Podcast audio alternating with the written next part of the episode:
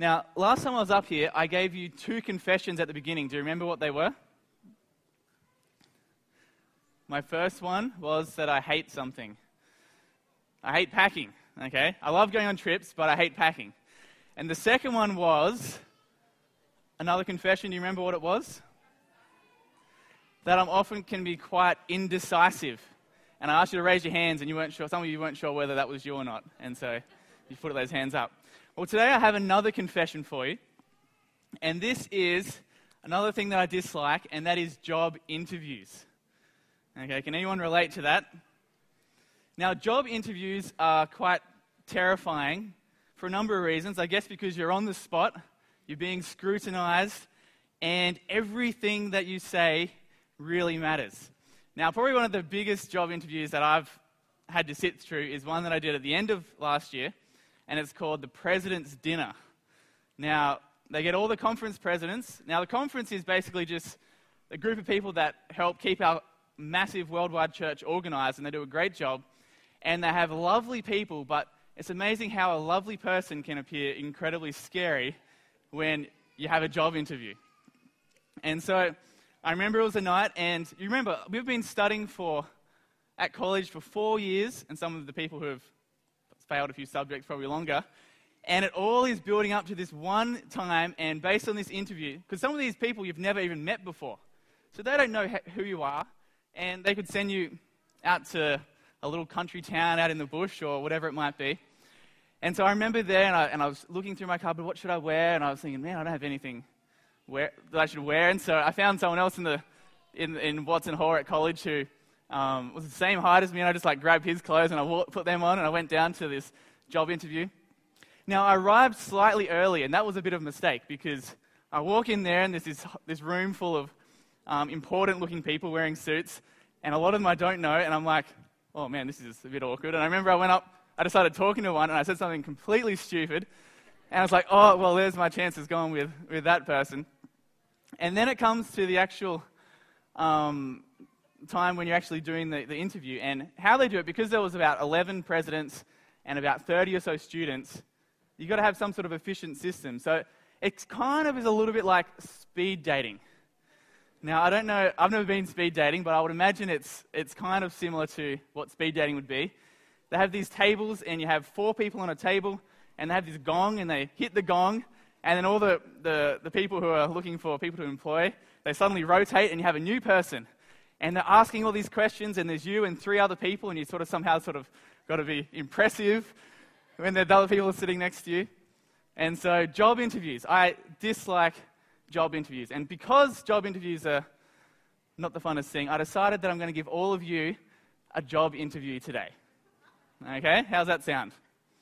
And so you and myself, we're the people being um, interviewed, and the person doing the interviewer will be Acts chapter 18. Now, to give you a quick recap of where we've been um, going, today, Acts chapter 18 is going to finish this, the part, the section of what we call Paul's second missionary journey. So, where we've been, remember we had that fight between Paul and Barnabas. They didn't know whether they should take Mark or not. Um, Barnabas went off to Cyprus, and Paul went up north from Antioch up to Tarsus.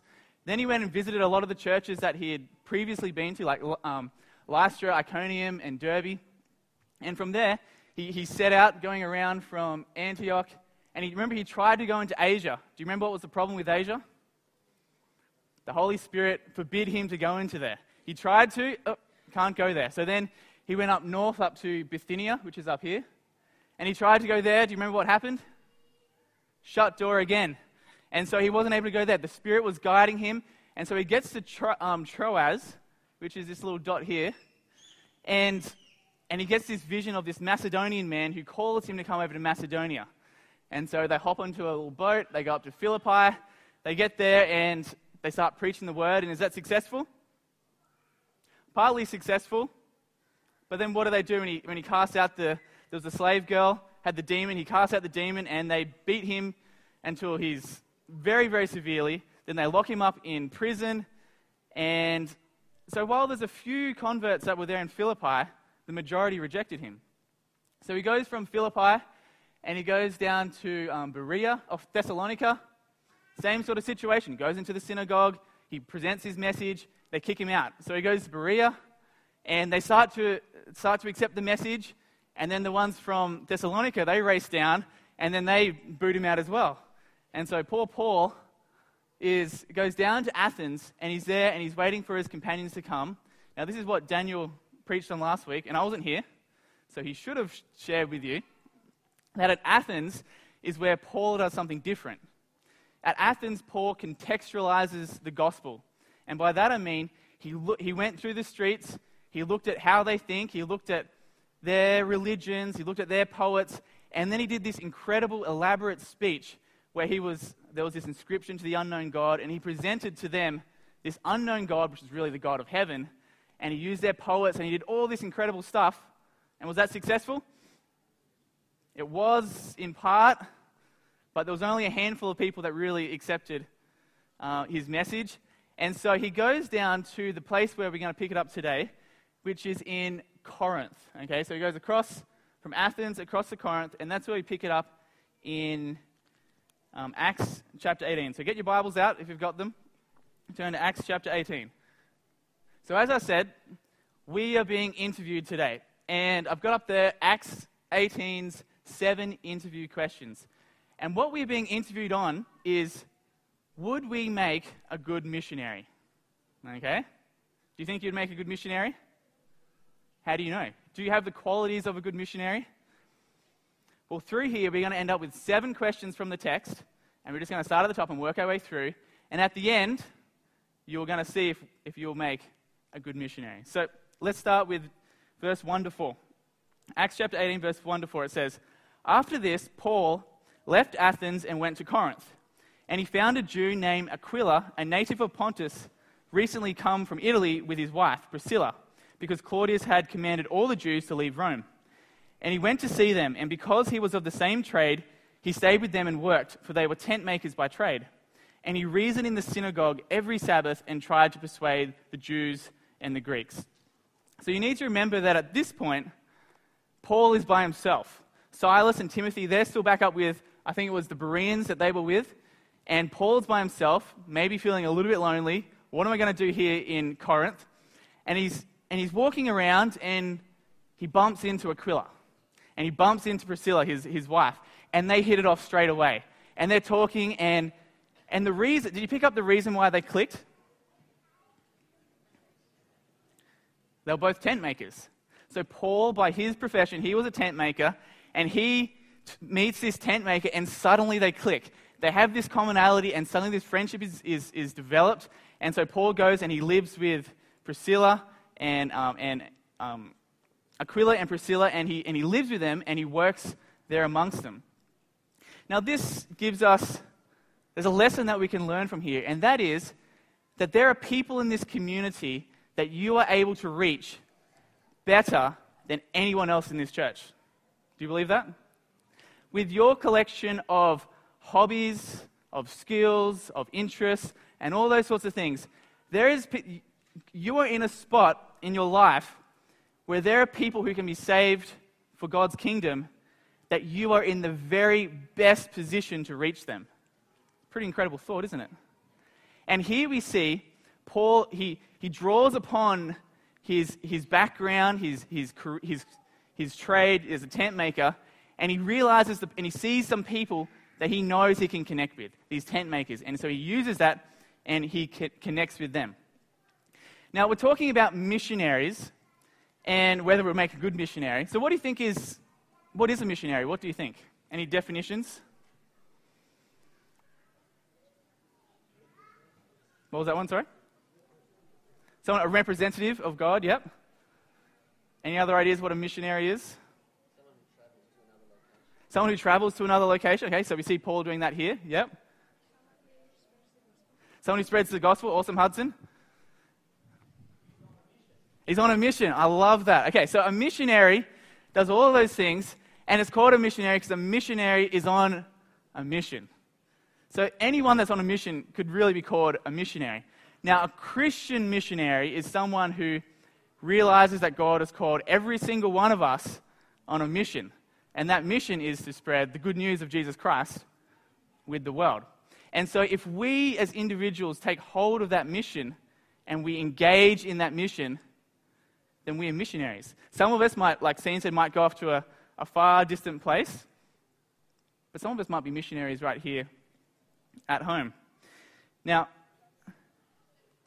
I've got up here a picture of my trip to Kenya. Okay, they look like some pretty authentic Kenyans there.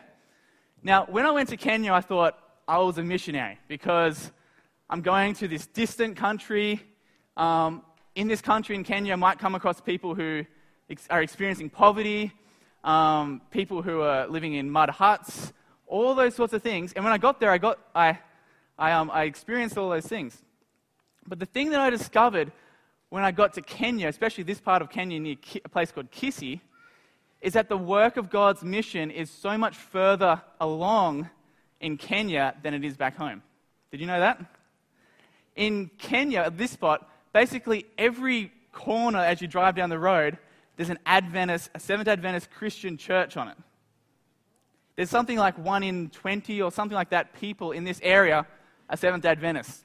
So here I am thinking, oh, I'm going to go to this this, this place where this, this mission field and present the gospel to them. And I get there and I'm like, whoa, you know, maybe my mission field back home is, is a bigger mission field than, than actually I've traveled halfway around the world to get to.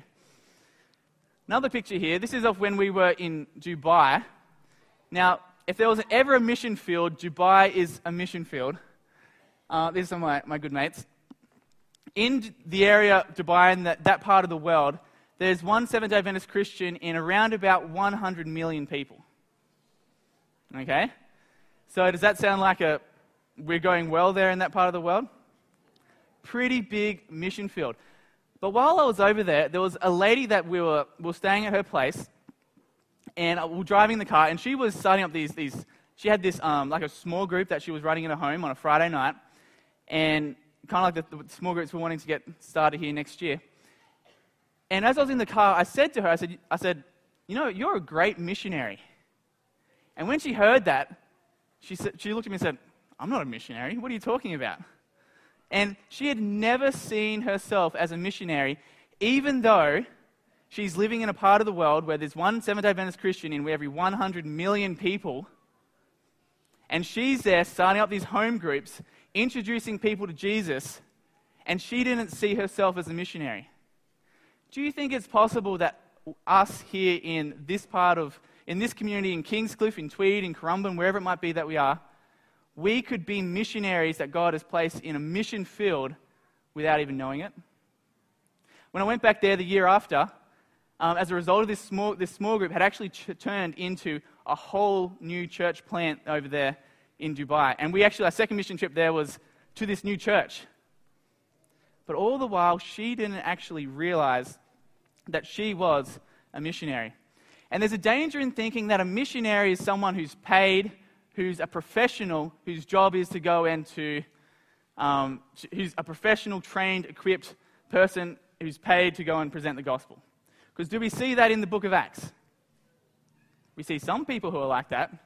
And Paul, in certain parts of his life, he's a full time, all he's doing is completely preaching the gospel. But here in Corinth, he does something different. Here in Corinth, he meets Priscilla, Aquila and Priscilla, and he goes and he lives with there. He's not getting any income. He's working as a tent maker, supporting himself, and on the Sabbath, he'll go down the synagogue and he'll present the gospel.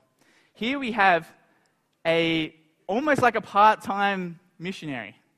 But the reality is he's actually a full-time missionary because his job is a part of his mission work as well. Through his job, he's connecting with these people, and Priscilla and Aquila end up being really um, important people as we, as we go through. So, our first interview question, which the book of Acts is asking us, is Are we willing to serve God regardless of financial support? You see, being a missionary is not a job, it's not a career, but a missionary is a calling from God. And here we see Paul, if he was being helped out by a church, fantastic. If he had to spend five days a week or six days a week potentially making tents, fantastic. Whatever it was, he realized he was called as a missionary, and doesn't matter what his financial situation was, he was going to serve God. Question number 1. Let's go on. Let's go down to verse 5. It says, When Silas and Timothy arrived from Macedonia, Paul was occupied with the word, testifying to the Jews that the Christ was Jesus. So here we see, remember he was alone to start off with, and then Silas and Timothy, they come down and they eventually get there and they see what Paul is doing. And at that point, it says he occupied himself with the preaching of the word and sharing with the Jews that the Christ is Jesus. Now, in Athens, in chapter 17, we saw that there was this, um, there's a lot of information about that, what, what um, Paul actually preached. He, he quoted from their, their idol, the inscriptions on their idols, he, he quoted their poets. He did this really elaborate, fancy, eloquent speech. He tried something new. But when we get to Corinth, it's almost as if Paul says, you know what, we're going to leave all of that aside. In 1 Corinthians chapter 2, we see Paul is um, reflecting on, in his letter to the church in Corinth, on how it was that he came and first ministered to them. Okay? So here we don't get this as much from the book of Acts, but Corinth gives us a few extra clues.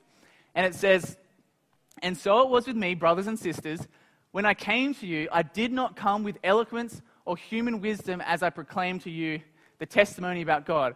For I resolved to know nothing while I was with you except Jesus Christ and Him crucified. I came to you in weakness with great fear and trembling. The thing that I love about Paul is he was always willing to try something new. Can you see that? He just got beat up in, in um, Philippi. He had trouble in Berea, had trouble in Thessalonica. He comes to Athens. He says, I'm going to try something new. I'm going to see how much I can contextualize the gospel, how fancy I can make it, how much I can speak their language. And he gets there and does this elaborate speech, and he has some success. But in some ways, it wasn't super duper successful. He didn't convert the whole town.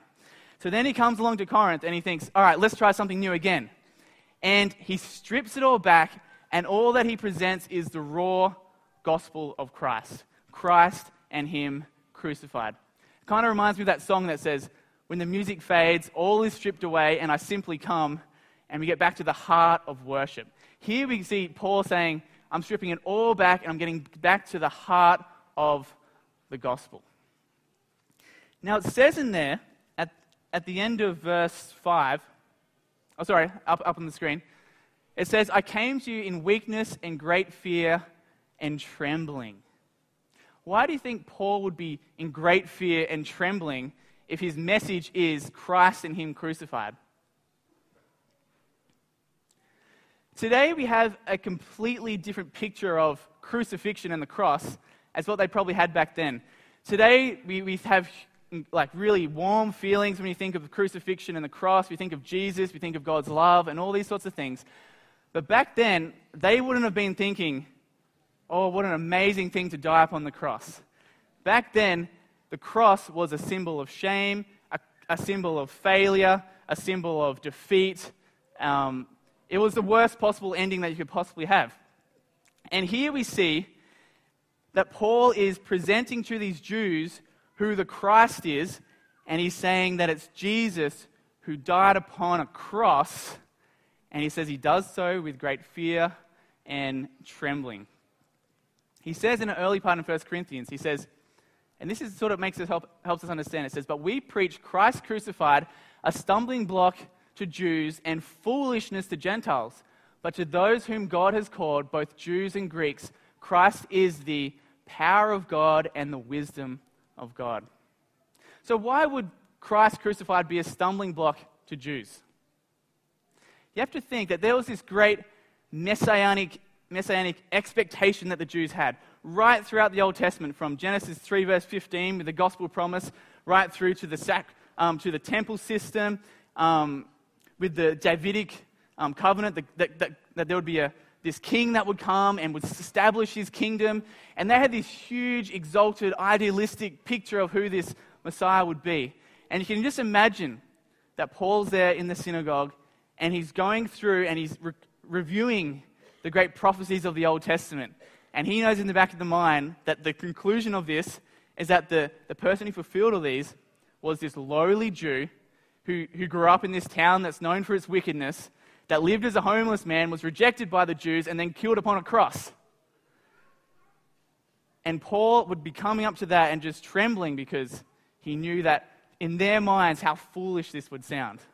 And the Gentiles, he was, he was um, Paul saying to the Gentiles that, that this Jesus is the one whom you need to put your belief, your trust in. Trust in Jesus because he died upon a cross. It would have seemed foolish.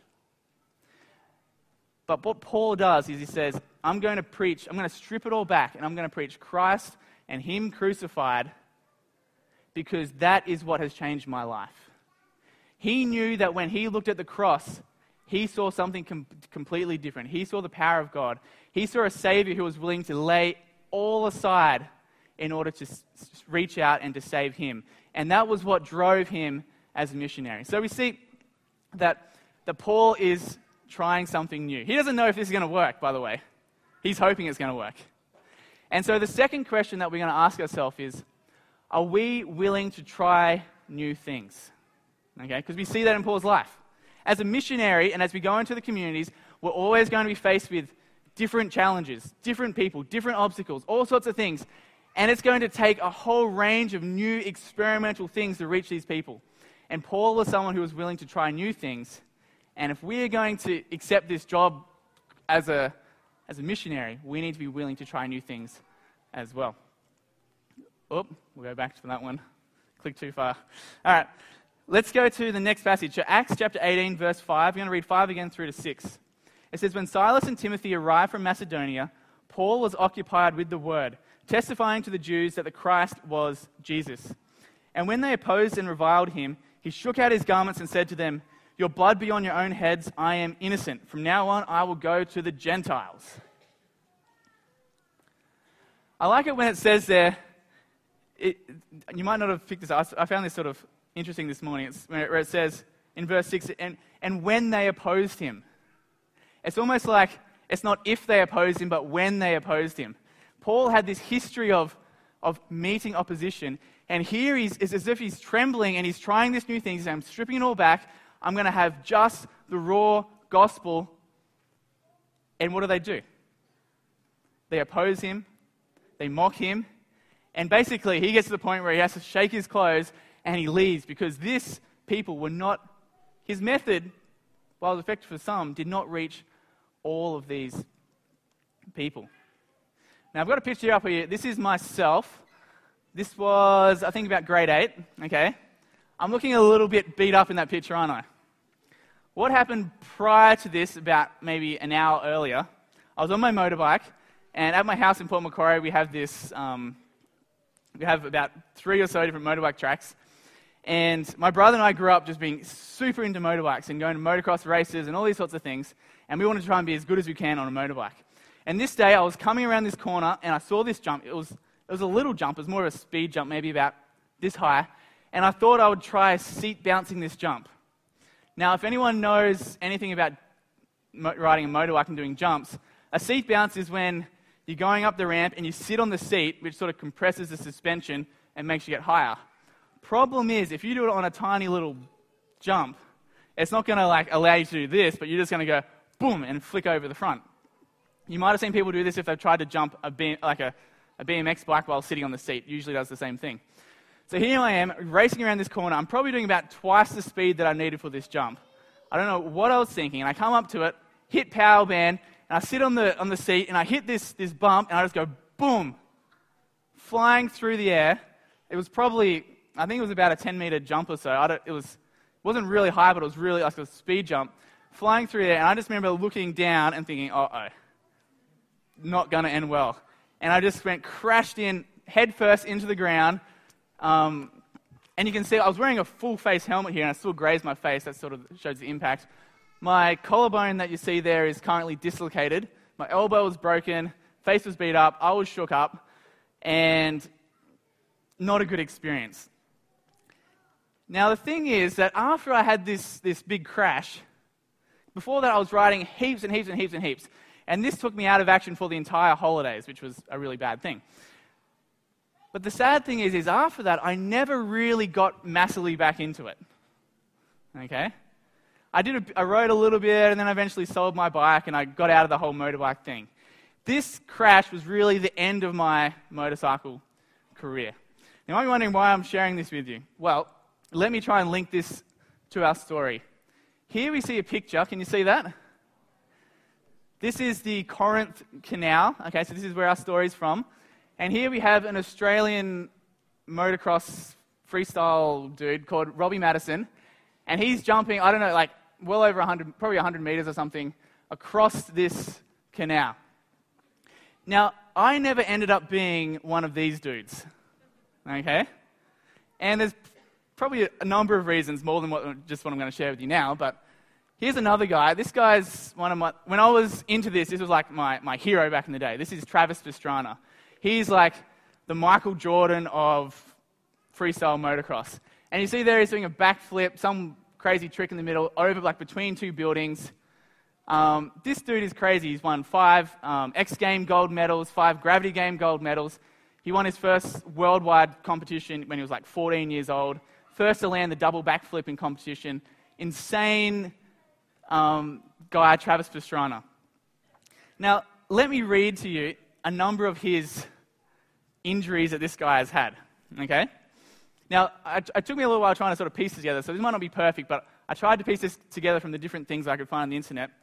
And it was, goes something like this Left wrist broken twice, right elbow broken six times, knee broken nine times, th- left thumb broken twice, broken tibia, broken fibula, broken back twice, torn ACL, torn PCL, torn LCL, torn MCL, concussions at least 25 times, and when he was 14 years old, he cased this jump and his spine actually separated from his pelvis. And apparently, he's like one of only two or three people in the world who's ever survived from this injury. And he was like going in and out of um, consciousness over like a few days in his wheelchair, bound for like a number of months. Now, this guy's going to struggle when he gets old. And in fact, he's already struggling. and so, what he does, he doesn't do as much with the motocross stuff now because his body is basically almost a cripple now. Um, but now he's into rally driving, and he's won like three um, world championship rally competitions in a row. Okay? So this guy, it doesn't matter what hits him, he just keeps getting back up and getting back up. Now, what makes the difference between my motorcycle career and Travis Pastrana's motorcycle career? What was that? Insanity? Okay. That's probably part of it. And I probably didn't have anywhere near the skill that this guy had. But the thing about Travis Pastrana, oh, here's a picture of him in the thing, is he's always willing to crash he has a great willingness to crash and a great willingness to get back up. For me, I went until I crashed, and then I never really quite got back up. Okay? Now, let me read, oh, I've got on the screen actually. This is a verse, and what we're going to look at, what made Paul stand out from the everyday first century missionary. Let me read you from 2 Corinthians again to the church in Corinth, chapter 11. It says, Five times I received at the hands of the Jews the 40 lashes less one. Three times I was beaten with rods. Once I was stoned. Three times I was shipwrecked. A night and a day I was adrift at sea, on frequent journeys, in danger from rivers, danger from robbers, danger from my own people, danger from Gentiles, danger in the city, danger in the wilderness, danger at sea, danger from false brothers, and the list goes on. Does that sound, kind of sound a little bit like Travis Pastrana? It does a bit, doesn't it? And so our third question here is what are we, the person to be a missionary, is are we willing to get knocked down and get back up again? And there's probably some people here in, this, in here, in listening to this, who have tried to step out and share their faith, tried to do whatever else might be, and they've got knocked down. Maybe today you've been knocked down and you've never really got back up. Well, the challenge that we get from this part of, of, the, of the chapter is missionaries are willing to get knocked down and get back up. Okay, let's go to our question number four, and we're going to read from verse 7 through to verse 10. Okay, it says, And he left there and went to the house of a man named um, Titius Justus, a worshipper of God. His house, next door, uh, his house was next door to the synagogue. Crispus, the ruler of the synagogue, believed in the Lord, together with his entire household. And many of the Corinthians, hearing Paul, believed and were baptized. And the Lord, said, the Lord said to Paul one night in a vision, Do not be afraid, but go on speaking and do not be silent. For I am with you, and no one will attack you or attack you to harm you. For I have many in this city who are my people. Can you see? Knocked down from the Jews. How long did it take him to get, get back up? He goes, shakes out his clothes, says, I'm now going to the Gentile, Gentiles, and he moves in next door to the synagogue. Now, that's a pretty bold move to do. Because the Jews have a pretty big history of, of smashing Paul. And here he's setting up shop right next to the ones that have basically just kicked him out. He's incredibly bold. And as we go through, it's almost as if, and it's easy to get this idealistic picture of, of Paul, that, that he's someone that was just absolutely fearless. It was like he walked in these cities and said, I don't care if you beat me or stone me or, or whatever you do to me, I'm just going to do it anyway. You almost get that feeling of Paul, don't we? However, in verse, I think it was verse, verse 9, Paul gets this vision and it says, The Lord said to Paul one night in a vision, Do not be afraid, but go on speaking and do not be silent, for I am with you, and no one will attack you to harm you, for I have many in this city who are my people. Now, do you think God gives prophetic visions for a reason? Do you think Paul would, uh, that God would give, go to Paul and say, Paul, don't be afraid, if he was like, I'm not afraid. Okay, Paul, um, God gives messages, he gives um, prophecy, those sort of things. He gives it for a reason. And if he's saying to Paul, don't be afraid, you won't get harmed, I have many people in this city, what does that teach us about Paul? He was afraid. Paul was not some extraordinary elite person that's so different to us, but Paul was just an ordinary, everyday person, which sort of brings us back to our little like subtitle of our series Ordinary People, Extraordinary God. And to remind you what he said in 1 Corinthians. And so it was with me, brothers and sisters, when I came to you, I did not come with eloquence or human wisdom as I proclaimed to you the testimony about, about God, but I resolved to, not, to know nothing while I was with you except Jesus Christ and Him crucified. I came to you in boldness and fearlessness, and is that what it says? I came to you in weakness with great fear and trembling. Here, I see, I see Paul in this part of his journey. He's there, he's presenting Christ and Christ crucified, and he's thinking, oh man, I don't know if this is going to go well. And it's almost like sometimes when I've been like lining up a motorbike jump and I'm there thinking, oh man, this is scary. This might be the worst decision I ever made. And that's kind of what, what Paul's thinking. Now, when we step out as missionaries, we might not face dangers as extreme as necessary Paul faced, where he's getting, he's getting beaten up and stoned. We might do. But we have all sorts of things that keep us afraid and make us fearful and stop us from becoming who God wants us to be. I remember when I was in high school and we had this, this small group that we, that we had, and I was going to invite one of my friends from school, no Christian background or anything like that, well, not that I knew of. And I was going to invite him to come to a small group Bible study at my, at my home. Now, this is a public school. Now, I was thinking, man, this, is, this just seems like a crazy thing to do, to talk to this person who was probably just going to think, what on earth are you even trying to do here? And I remember sitting in class next to, to my friend there, and I was, it was almost like I felt like what Paul says here.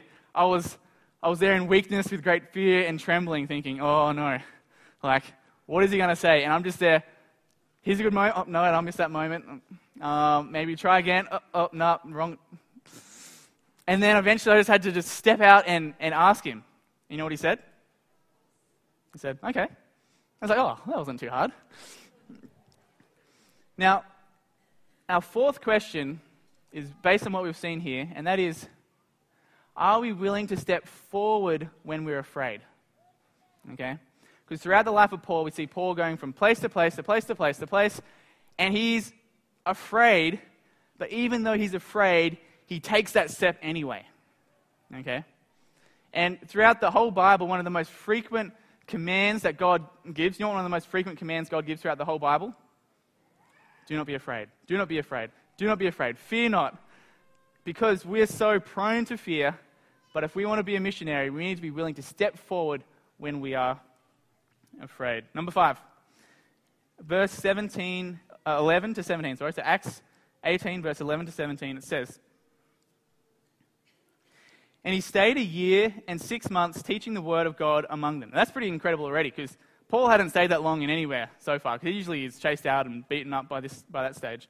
He stays there a year and six months, but when um, Gallio the, was proconsul of uh, Achaia, the Jews made a united attack on Paul and brought him before the tribunal, saying, This man is, is persuading people to worship God contrary to the law. Now, I can just imagine Paul at this point. He's dragged. He's like, oh no, here we go again. And his mind is just thinking of, he's looking around. Is there a door open that I can run out of? Is there a way that I can flee, get rid of this grip? What am I going to say? How am I going to defend myself? And he's just going through every sort of idea that he can possibly think of to free himself from this fearful situation that might lay before him. Verse 14, and it says, But when Paul was about to open his mouth, Gallio said to the Jews, if it was a matter of wrongdoing or vicious crime, O Jews, I would have reason to accept your complaint. But since it is a matter of questions about words and names and your own law, see to it yourselves. I refuse to be judge of these things. And he drove them out uh, from the tribunal, and they all seized Sosthenes, the ruler of the synagogue, and beat him in front of the tribunal. tribunal but Gallio paid no attention to any of this. After this, Paul stayed many days. Did Paul have to fight his own battle here? He didn't fight the battle. God stepped in and fought for him. And I just, as I said before, imagine Paul just thinking of all the options of how to escape, and he's just he's grasping. He's thinking, "Oh, there's no escaping this one." When suddenly God has a solution to his problem that he didn't even realize was possible. Now, I've got a, a quote from here from the book Desire of Ages, um, which is a great book um, describing the life of Jesus. And it says this: It says, our Heavenly Father has a thousand ways to provide of us of which we know nothing. Those who accept the one principle of making the service and honor of God supreme will find perplexities vanish and a plain path before their feet. Do you like that? Our Heavenly Father has a thousand ways to provide, provide, provide for us of which we know nothing. And when you step out and be a missionary, there's going to be times when you're in situations and you don't actually know if there's, a possible, if there's any possible way to get out of there. It's a comforting thought to realize that God has a thousand ways to solve this problem, and we haven't even thought of one of them yet. And so, our next question is Are we willing to encounter problems only God can solve? Reminds me of the Israelites when they're there and they're, they, they hit the Red Sea, they've got out of Egypt, and and, and the Egyptians are closing in on them, they're cornered. And then God says to them, Don't worry, I will fight for you. Being a missionary will take us into, into situations and we will encounter problems that only God can solve. Question six. Oh, okay, question number six. So we're going to read from verse 18 now to 21. It says, After this, Paul stayed many days longer and then took leave of the brothers and set sail for Syria and with him Priscilla and Aquila. Notice that. Priscilla and Aquila, who he just was working with, are now missionaries themselves. You can see how jobs can be mission fields. Um, at uh, Cenchreae, he had, had his, um, cut his hair, for he was under a vow. And they came to Ephesus, and he left them there. But he himself went into the synagogue and reasoned with the Jews. When they asked him to stay for a longer period, he declined. But on taking leave of them, he said, I will return to you if God wills and he set sail from Ephesus. So here we have Paul at Corinth. He goes back up to Ephesus. Now, do you remember what happened last time he tried to enter Ephesus or to Asia? Holy Spirit forbid him.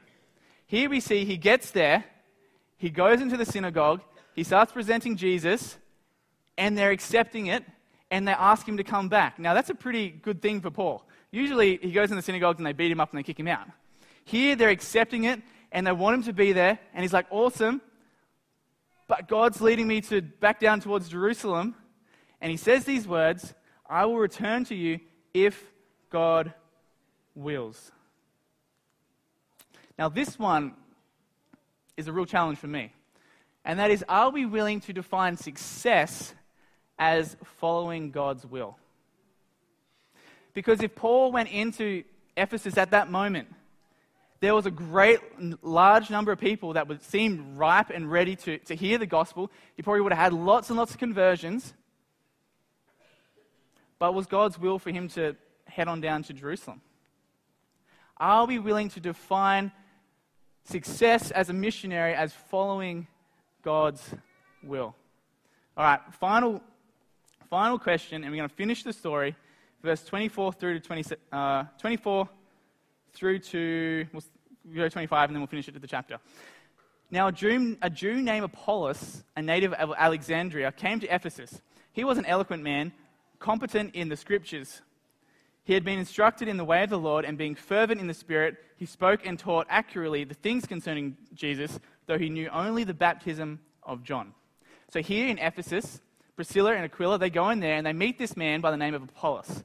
Now, Apollos, Apollos has all the qualities that any employer would be looking for in a great preacher. He's eloquent. He can communicate ideas just effortlessly. Just, it, just, it just flows from his mouth. Not only that, but he's competent in the scriptures. In the scriptures, he actually has something to share. Some people are really good at speaking, but they don't really have much to share. Some people have a lot to share, but they're not so good at speaking. This man has both of those things. And it says that he was fervent in spirit. Now, the word fervent comes from literally is, is the word to, um, to like boil over and to bubble over, like, like a pot's boiling. So here he's like, he's just so passionate and so earnest that it's just bubbling over from him. He's just, he's got the passion, he's got the, the zeal, he's got everything that you would want in a preacher. Except he knew only the baptism of John. Now, where did John's ministry go up to in the, in the Gospels? Do you remember? John came and he proclaimed, The Messiah is coming. We need to get ready. We need to repent. He was baptizing people. And it's as if uh, it seems that Apollos was there listening to this and he learned about this message and he said, Wow, that's an awesome message. I need to tell everyone that the Messiah is coming. And so he's racing around. He's there in Ephesus. He's laboring as a missionary, but he only has half a message. His message is that Jesus is the Messiah, the Christ is coming. And Priscilla and Aquila, it says in verse verse 26, it says, He began to speak boldly in the synagogue, but when Priscilla and Aquila heard him, they took him and explained to him the way of God more accurately. I can just imagine Priscilla and Aquila listening to this guy just so passionate that Jesus is come, and they're just inside it, and they're just like, whoa, wait until we have a chat to this guy afterwards. And I imagine they come, they, they shake his hand at the front door or something and say, I think we should um, maybe have lunch together. And they sit down with Apollos and they say, You know how John was describing about the Messiah coming? Well, he's come. And they told him all about the miracles that Jesus did and, and, and the great signs that he did and the way that he helped people and that he raised Lazarus from the dead and all these things. And they shared with him about, about the cross and how, how he, he had died upon the cross for our sins and all we need to do is believe in him. And then he rose from the dead and then the Holy Spirit was poured out. And, and, and all this has happened. All that you're saying is going to happen has happened. And it says, verse 27, and when he wished to cross Achaia, the brothers encouraged him and wrote to the disciples to welcome him. And when he arrived, he greatly helped those who, who, power, who through grace had believed, for he powerfully refuted the Jews in public, showing by the scriptures that the Christ was Jesus. And here we see that this man who had so much potential gets not just a half message now, but gets the full message. And it's like he's released. He sends it back over, and actually, where he went was back to um, Corinth, the place where Paul was just ministering. And he is just there on fire. He's, got the, he's just encountered the gospel and he's preaching. But the thing that really stands out to me from, from Apollos is that Apollos was willing to learn. It says earlier on in verse 25, it says, He had been instructed in the way of the Lord. He was someone who was being effective because he was willing to listen to instruction. And when he sat down with Aquila and Priscilla, he could have just said, Oh, who are you to tell me what to do? I'm, I'm the eloquent one here. I'm the one who's trained in the scriptures. I'm the one who has this great background. I'm the one who has all these things. But he didn't. He sat there, he listened. He listened from these people who probably newer converts than he was and he learnt the full message. And so our final question is are we willing to be a lifelong learner? All right, how'd you go on the job interview? All right, pull out your devoted cards. Now, for those who are new, the devoted cards are simply a way that we can apply the things that we're learning from the scripture and we can apply them to our lives. Because if we look, hear the theory of the, of the Bible, but it makes no tangible difference in our life, then what's the point? So that's why we have these devoted cards. Now, can the deacons, uh, if you didn't get one of these when you came in, just raise your hand, or if you need a pen, raise your hand, and there'll be some people walking around with little boxes and they'll be handing those out. So open up your devoted card, your Connect card. Now, on the left has some spots where you fill in some information, whether you're a first time guest, second time guest, age, etc. But on the right, I want you to look at this section on the left of the right side of your card. And on here, we have three decision questions that we can make from today based off our sermon. And the first one is I would, lo- I would like to learn more about the Jesus that Paul was so passionate about sharing. You see, Paul, when, you, when Paul was going around, he was going from town to town to town, getting smashed, getting beaten up, getting shipwrecked, all these sorts of things. And maybe you're, today you're, look, you're hearing this and saying, wow, if someone like that was so eager and so willing to share the gospel message, then I want to learn more about what that message is. So if you'd like to learn more, tick that box. Number two, Jesus, I want to fulfill your calling upon my life to be a missionary. And hopefully, I've got rid of the myth today that missionaries are just those people that go over to places like Kenya. Okay, missionaries are anyone who realizes that God has called them to share the good news with those people in their community, at their work, with their friends, at their school. Um, and so today, if you, if you want to say, Jesus, I want to fulfill your calling upon my life to be a missionary, then tick that box. Now, question number three is based completely off our questions that we've got up here on the screen. And it says, Jesus, today I've seen that question number blank, and it could be more than one, is a weakness for me. Help me to be more willing in this area of my life. One of the questions I used to always hate in interviews is Do you have any weaknesses? Okay? Because obviously I have lots of weaknesses, but I don't want to share my weaknesses with you because you're going to try, hopefully give me a job. Now, hopefully, as we've gone through this, you might have realized that some of these areas, and I think all of us will have at least one of these areas where we have some weaknesses. And the good thing is that all of these aren't necessarily traits that can't be changed, but all of these are to do with how willing we are to share Jesus. They all start with are we willing to dot dot dot. Okay? So it says, are we willing to whatever it is? And so for your the third one is if you realize today that you have a weakness and you want God to help you to be more willing in that area of your life, write down that little number and tick that box. Now, on the right side, it says, I would like information about receiving Bible studies. Maybe you're here today and you know some things about the scripture, and maybe you've been brought up in a Christian home, or, or maybe you don't know anything about God at all. But you want to be like Apollos and you want to be a lifelong learner, and you want to be, you want to be able to um, learn about the, the gospel and the story of Jesus more adequately and you would like Bible studies, and tick that box. And finally, if you want to be fully committed to Jesus and you want to be baptized, and we've got that decision there for you as well. Now, the final thing I want to just sort of question I want to leave you is, is why should we be a missionary? Why should we? Sounds like pretty hard work. Paul got pretty beat up over it. It's kind of like, why would I want to jump my motorbike across the Corinth Canal? Like, some people might have reason, but you might be thinking, that's not something that I would ever really want to do. But let me just remind you that we are called to be missionaries because Jesus is the ultimate missionary. And when we go through these things, we see that Jesus was willing to be a missionary regardless of financial support.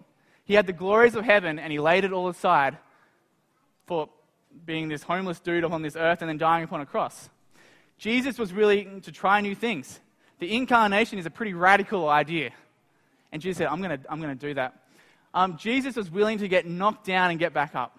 Throughout his life, he got knocked down in the wilderness and with the Pharisees and all these sorts of people, and then knocked down upon the cross to death. But he got back up.